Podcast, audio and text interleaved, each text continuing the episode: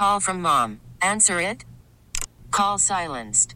Instacart knows nothing gets between you and the game. That's why they make ordering from your couch easy. Stock up today and get all your groceries for the week delivered in as fast as 30 minutes without missing a minute of the game. You have 47 new voicemails. Download the app to get free delivery on your first three orders while supplies last. Minimum $10 per order. Additional terms apply.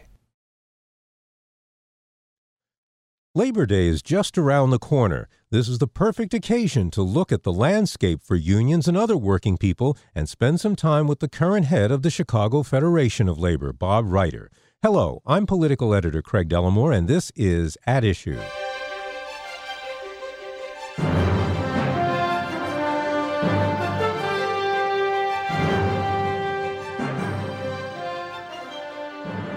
My guest this weekend is Robert Reiter Jr. He was elected president of the CFL this June, succeeding Jorge Ramirez, who served 12 years in the job. Bob Reiter was secretary treasurer of the Federation before that. He's an attorney by profession. He was a lawyer for the Operating Engineers International Union Local 150. He's been a lobbyist, a negotiator, and an organizer as well. Now he is leading the third largest Central Labor Council in the AFL CIO. The Chicago Federation of Labor was created back in 1896. Hard to believe, but it was as a way to strengthen the efforts of individual labor unions by creating a single voice. Well, it's a challenging time to be raising that voice, as I expect we will hear. Bob Reiter, welcome. Craig, it's great to be here. And Bob's been with us before, although he's uh, usually been uh, helping uh, helping Jorge Ramirez. I'm the guy in the background, Yeah. or at least I was the guy. He in the was the guy in the All of, a, background, and- all, all of a sudden, I'm the guy sitting in front of the microphone. And there was a lot of applause uh, you know, among the people in and around the CFL when Bob uh, became uh, the president. Uh, really nice guy. Um, and full disclosure, I might as well get it out of the way. Right at the top, just about all of the on air people here at WBBM Radio are members of a labor union. It's called SAG AFTRA. And that union is a member of the Chicago Federation of Labor and therefore also a part of the AFL CIO. But we are still going to have to deal with some tough questions during this interview, and I'm sure Bob is expecting that. Yeah, Craig, real quick, just so your listeners know, and you probably know this as well. You know, I'm a you know SAG-AFTRA, Chicago News Guild. We represent a CWA NABET. I have you know sitting here with us today is my secretary treasurer at the CFL, Don Villar, who used to be a um, news producer, news writer at Channel Seven. The thing that I I really appreciate being someone who's super supportive of of the media. Obviously, you know, we had this deal with the Sun Times last year. SAG-AFTRA and other unions that represent people in the news industry, you guys, I can't come to you guys for politics, and I'm and, and that's something that I I think is great because it reinforces the integrity of what um, you folks do as uh, journalists, as on-air talent when you're presenting the news and you know BBM, like like the Sun Times. You guys are the you know you- you're you're the you're the um, you know like the Sun Times is the paper of record, or at least we think it's the paper of record for for the Midwest. Um, you know BBM's the uh, radio station of record for news here in Chicago, but. I'm totally cool. Ask me the tough questions. I'm ready. Well, thank you. And uh, just to put a cap on on this, uh, at least for SAG-AFTRA, and this is for, and they represent the broadcasters at most of the uh, uh, TV and uh, many of the radio stations here. It's in our con- constitution that we cannot take political positions on uh, partisan issues. Anyway, uh, let's get to the actual news that's going on because. Um, Is there Uh, news going on? yeah, too much. Uh, and and this is a time when Governor Rauner uh, often blames unions for some of the state's financial problems. The White House and the courts are uh, making dire pronouncements or proposals. So. Is this a really bad time to be a fairly uh, uh, new lead labor leader? No, I actually think that's a great time. You know, you talked in your in the intro about the CFL. 1896 is when we were charted, chartered, and uh, you know, if you look at the climate in the 1800s, not too different than what it is now. I think that now is the time to make history again in the labor movement. I think now is the time that the the people that are within our ranks, but also the larger public, need to have a force advocating for them. I mean, you look at happened in Missouri here uh, a couple weeks ago when they tried to um, the Republican legislature and the Republican governor um, passed this law to um, make Missouri right to work, and we can get into what right to work means because it doesn't mean what it says, but it's basically an anti-union law. It got put on the it got put on the ballot then as a citizens referendum, right? Because you have this in some states where you mm-hmm. can you, you can undo something that a legislature has done and a governor signed into law, and you know you had they they ran this citizens referendum during a primary election where people were going to the ballot boxes, either Republicans and Democrats, and overwhelmingly both sides together, Republicans and Democrats, voted against this anti-union law. So the the public the public needs us more than ever. You know, union or not, everybody's labor. Well, uh, last month, some executive orders signed by President Donald Trump took effect. Uh, and this was definitely uh, not by people who think they need labor unions around. It would make it easier to uh, fire federal employees, and it prohibits an employee from filing a grievance. In other words, a complaint uh, over a performance rating. In other words, you get a bad rating and you think it's unjustified, you could file a complaint among, about that, uh, and this these executive orders would keep that from happening. Well, this month, a federal judge is supposed to rule on a move to block that order. We're expecting that ruling to come down any day now. It's also possible it could happen while we're on the air or before this show airs. But uh, but why should anybody, Bob, but federal workers care? Well, First, let's point out the hypocrisy of Donald Trump, the president who said he was about the American worker, but he picks and chooses. He picks winners, he picks losers.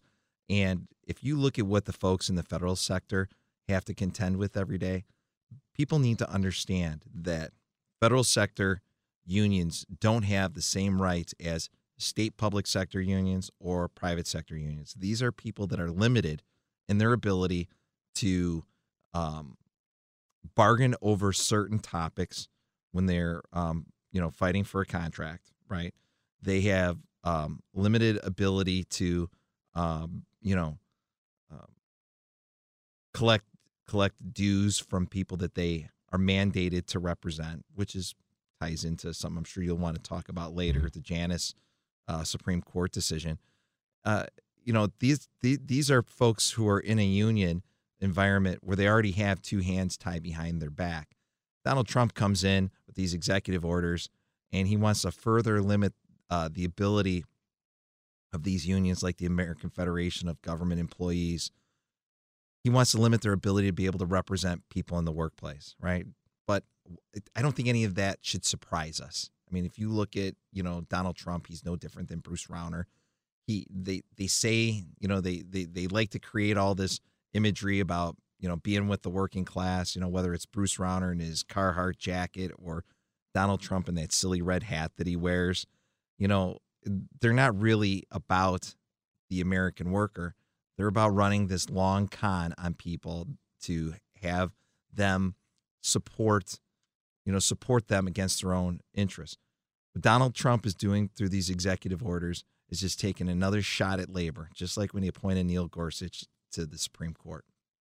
Well, the U.S. Supreme Court uh, issued a ruling in that case that you were talking about, the Janus case, that was really the culmination of a, a long debate and a long court fight. Uh, this was one uh, a ruling that was in May that labor leaders predicted would permanently weaken public employee labor unions. And when we say public, we mean uh, unions that represent people who work for various governments at different levels. The justices ruled five to four that non union members at public agencies do not have to pay what are called fair share fees. Uh, that's a portion of union dues that would be in exchange for being represented and in some cases protected by the unions, their contracts and collective bargaining. Uh, this was an Illinois case. Bruce Rauner, uh, the governor, said it was about free speech, that people have the right to say, I don't want my money used for political purposes that I don't agree with. And the unions that bargain with government agencies, he says, are inherently political. What do you say?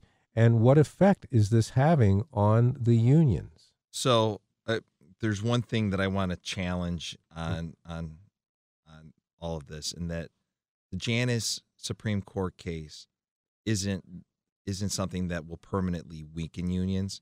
It is something that is an attempt to permanently weaken unions. What we've seen in the wake of this Janus decision, and and, and you gave a an accurate description.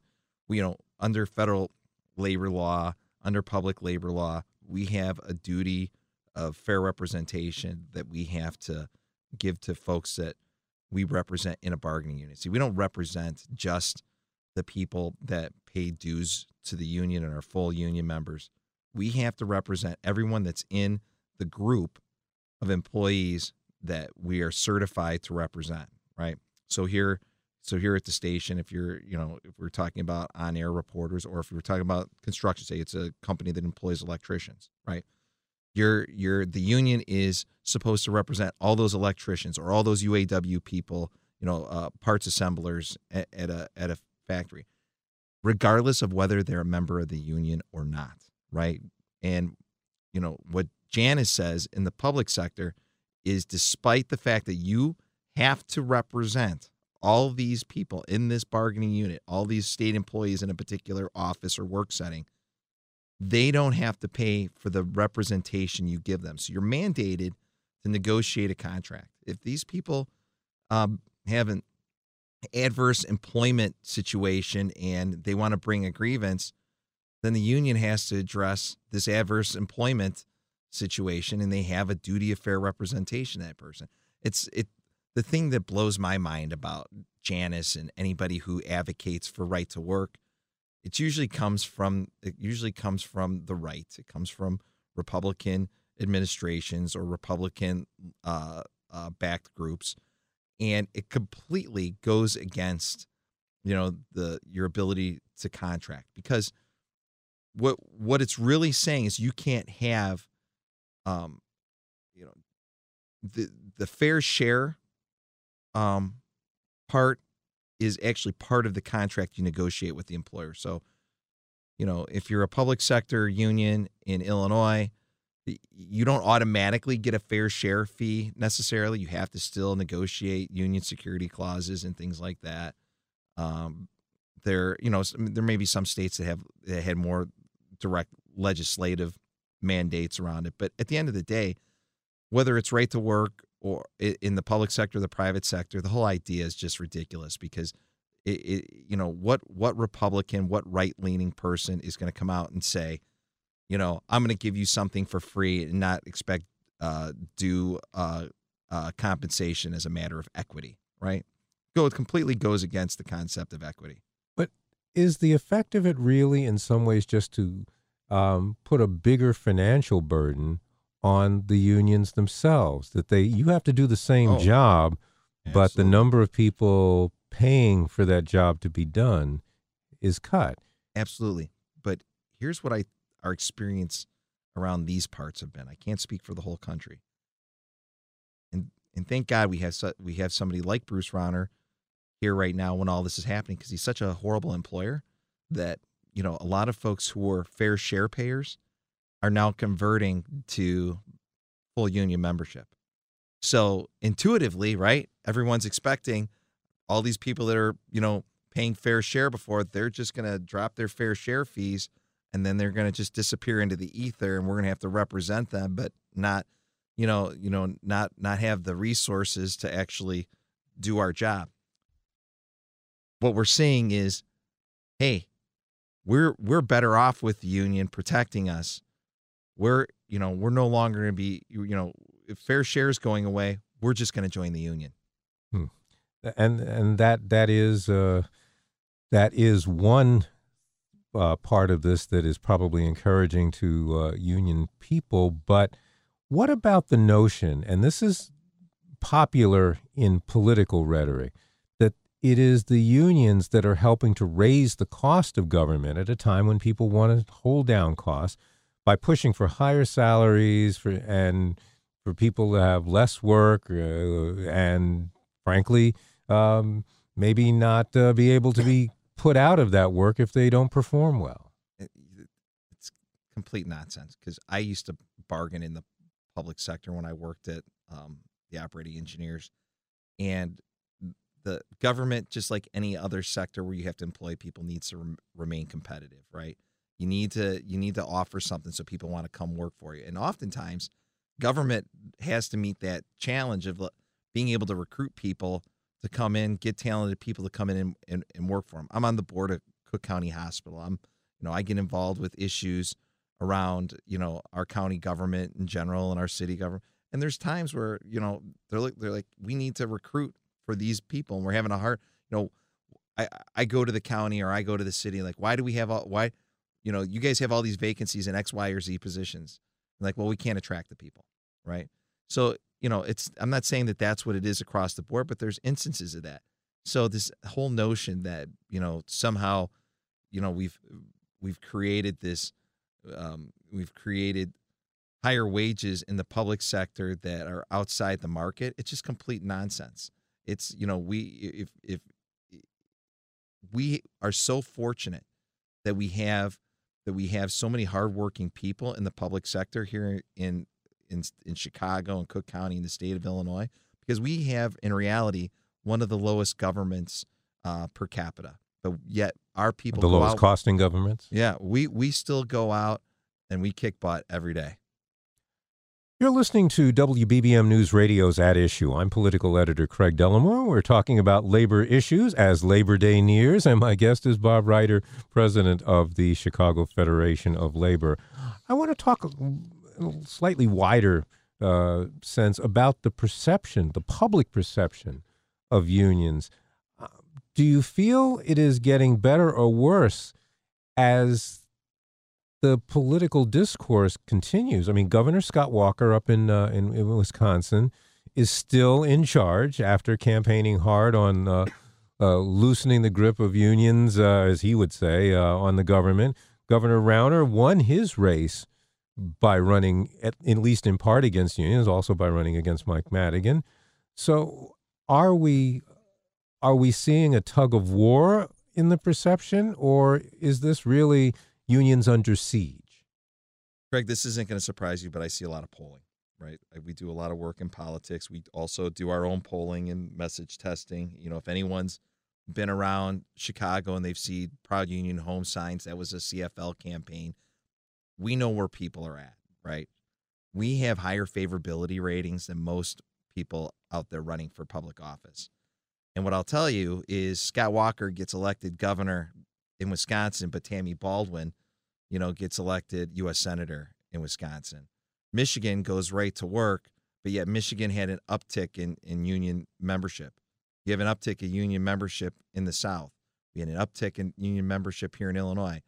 Bruce Rauner wins the governor's mansion when he ran against Pat Quinn, but every other statewide elected official is a pro union Democrat, right? We all know that politics is toxic right now. No one's gonna, I'm not gonna, I'm not gonna try to pretend it's not. But one thing I will tell you that if it's, it's what Missouri tells us, it's what the stats on on the increase in union membership in all these right to work states and in, and here in the Midwest, people still support unions. They think that unions are important. I mean, look, you know, we were talking about this earlier and about, you know, when we were talking about SAG AFTRA. You look at if you look just in the industry of of journalism, which has been under siege, you know, starts at the top, you know, with with with with the president. Um, you see all these places where the LA Times organized, right? The Chicago the Chicago Tribune, um, you know, is is unionizing its reporters. Who thought that was ever going to happen? Yes, Colonel, the, Colonel the Tribune. Yes, the Tribune was known as being an anti-union company on its editorial pages and in its newsrooms. Uh, Colonel McCormick is rolling over in his grave right now. but I think this we like I said it earlier. People are turning to unions to help level the playing field to protect themselves from the all this inequity that we have right now in this country. But there are still people who see unions as perpetuating some of the problems that we've had in, in labor, whether it be uh, segregated professions where uh, the minorities weren't uh, as welcome in unions in, in years past as, as they had been. Uh, how are you seeing unions today dealing with that? I mean, uh, there every once in a while when something happens on the Chicago City Council floor where it involves unions and the issue of minority workers comes up, you will see a block of aldermen uh, who will say, "We don't want to do this because we think the unions are going to keep uh, keep you know black and brown people out." How do, how are un, how are unions as a whole dealing with that? I'm glad you asked that question. So the uh, first thing I'd like to do is just talk about some of the people who have been, you know, great advocates over the course of the last few decades in raising the issues of race and fighting to um, have us be a more inclusive movement. I'm talking about people like uh, Wyatt, who came out of the packing house workers, who helped found the Coalition of Labor Union Women and the Coalition of Black Trade Unionists. Um, the guys like Bob Simpson, who was a Teamster and is the president of the Chicago chapter. He's also one of the founders. You know, the the the the Coalition of Black Trade Unionists and the Coalition of Labor Union Women, which are national parts of the labor movement, were founded here in Chicago. Um, Bobby Vaughn, right? Bobby Vaughn, you know, a congressman. I'm sure. I'm sure. You know, you you knew Bobby Vaughn very well, well and, and, and his and his wife Jackie, who ran who ran ran the. I Chicago. knew Jackie better than I uh, knew Bobby, but yes. Yeah, I mean these are these are all people who advocated, you know, and you know, in a in a lot of our industries, we we are we are the pathway to the middle class for um, African American and Latino workers. In the construction trades, we've um, the CFL has been working with United Way and others to help do more to bring together all the programs that we have to try to get the next generation of folks ready to be apprentices to be in the in the building trades. You know there's only so many jobs in the building trades but if we're going to fill these jobs in you know we need to make sure that that we that we're grabbing these kids that are um, coming out of chicago public schools and give them an opportunity to work in the trades. For too long we were trying to push too many people into college. And for too long, Chicago was a place where we had more workforce development programs than anywhere else, but it was complete chaos. And we need and we saw an opportunity working with United Way and working with some of the best the people, some of the best people in workforce development and bringing all of our trades together to figure out how we can, you know, do something that's more efficient, better, and can actually have an impact on young people's lives because you know you know what? A lot of the problems that we have that we have here in the city and this is a great city but a lot of the problems and we're, we should never hide from we can solve them by building these neighborhoods up and by putting people into good jobs whether it's a job in manufacturing or it's a job as a bricklayer or an electrician. But we got to get our act together in terms of making sure that we're making it easy for folks and demystifying and detangling it. And one of the things that I'm proudest of during my time as secretary treasurer of the CFL and transitioning into becoming the president is one of the programs that I worked on is is now starting to is now starting to take off and I give a lot of credit to to my staff and the staff at the United Way that we're that we're we're doing this. I don't know that I don't know that we're going to we're going to achieve everything we want to achieve, but we're not going to leave anything on the field. All right. Um, with the few minutes we have left, and it's only a few, uh, I want to talk about your goals. Uh, one of them is building a stronger organizing climate. What does that mean, and how do you do it? Well, so, I mean, it, it, you, it, this goes back to what we were just talking about too. There's, you know, we you go anywhere in the city of Chicago and you see a construction crew and you know you look to see who's who's doing these jobs. It, there's a fairly good chance, depending on where you're at in the city, it could be it could be a non-union crew. And God bless the people trying to make money and that they're they're they're they're working a job. We want them in the labor movement, right? We want to raise standards. We raise standards for them. We raise standards for everybody.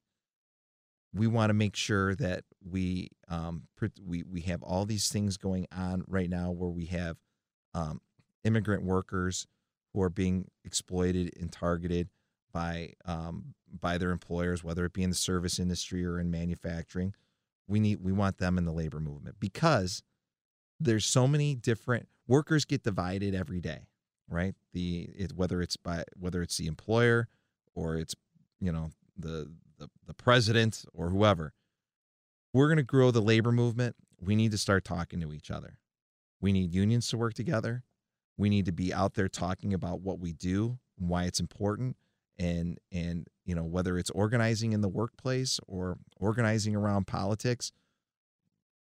If I'm successful as as as someone working at the CFL, you know, CFL president. I, I like to think of myself more as the CFL activist. If I'm successful as the CFL activist, that means that we have, you know, that we've got it. We're in the community organizing around issues to raise standards, not just for the workers, but also for their families. But you know what I'm going to hear, and what I do hear from people is you guys are just trying to get more dues. You want more more people in the union so you can get more money in the union so we can have more money to spend on doing the things it wants to do. I don't you know I heard that last week from someone. Yeah. Uh, and, and and it's so nebulous. I mean, what are we what are we spending that money on? You, you know what I you know what I like to spend spend our resources on? On investing in community organizations that are that are going to help build build the city of Chicago. I, you know, uh, my my goal at the CFL is to staff up as much as I can so I can have people out there in the community. You know, we're this Chicago's an activist town and it's waking up again. Whether you know we you know whether it's some of our stronger trade unions um, that are that are out there tr- trying to you know get get more engaged in the community, or it's a Chicago Teachers Union, or it's SEIU, or Unite Here. I will always bet on the Chicago labor movement that we'll get we will we will be fighting for people. It's not about dues. It's about it's about being the hometown of the American labor movement. We've got under a minute. Um, we're going to have some contract talks coming up in any number of things: police, fire, uh, probably uh, some of the other municipal. What kind of season is this going to be? Very quickly. Well, you know, it, the, we're always in a perpetual state of collective bargaining. The the hotel workers, you know, they they took a strike authorization vote uh, last week. You know, uh, there's not one answer to that. We, I, I, should I should point out that the that the police aren't part of the federation, so I can't really comment on on on, on what's going on with them. Um, but you know, uh, stable labor relations is good for everybody. Well, we will uh, hope that that's what we see over the next year. But but uh, but sometimes, Craig, sometimes you got to go out in the street and, and and fight and fight for fairness. I do know that. that is Bob Reiter. He is president of the Chicago Federation of Labor. Bob, thank you very much for spending uh, this half hour with us. It's been a pleasure. Thanks, Craig. Uh, to our listeners, if you would like a copy of this program or just to hear it again, please visit our website. That is WBBMNewsRadio.com. You can also find our podcast on radio.com. I will be back next week with another edition of At Issue. I think we'll be going back to electoral politics uh, next week. Uh, I hope you will be listening. Until then, I'm Craig Dellimore, News Radio 780 and 105.9 FM. All star closer Kenley Jansen, we have a question. What's the best podcast of all time? Baseball isn't boring, baby. I'm Rob Bradford, and every single day I'm sitting down with the biggest names to show you this great game is the greatest game. It's my podcast, it's my passion. It's a cause I started more than two years ago and is now the most prolific national daily baseball pod there is. Another fact, so jump aboard the BIB Express. Follow and listen to Baseball Isn't Boring, presented by Wasabi Hot Cloud Storage on the free Odyssey app or wherever you get your podcasts.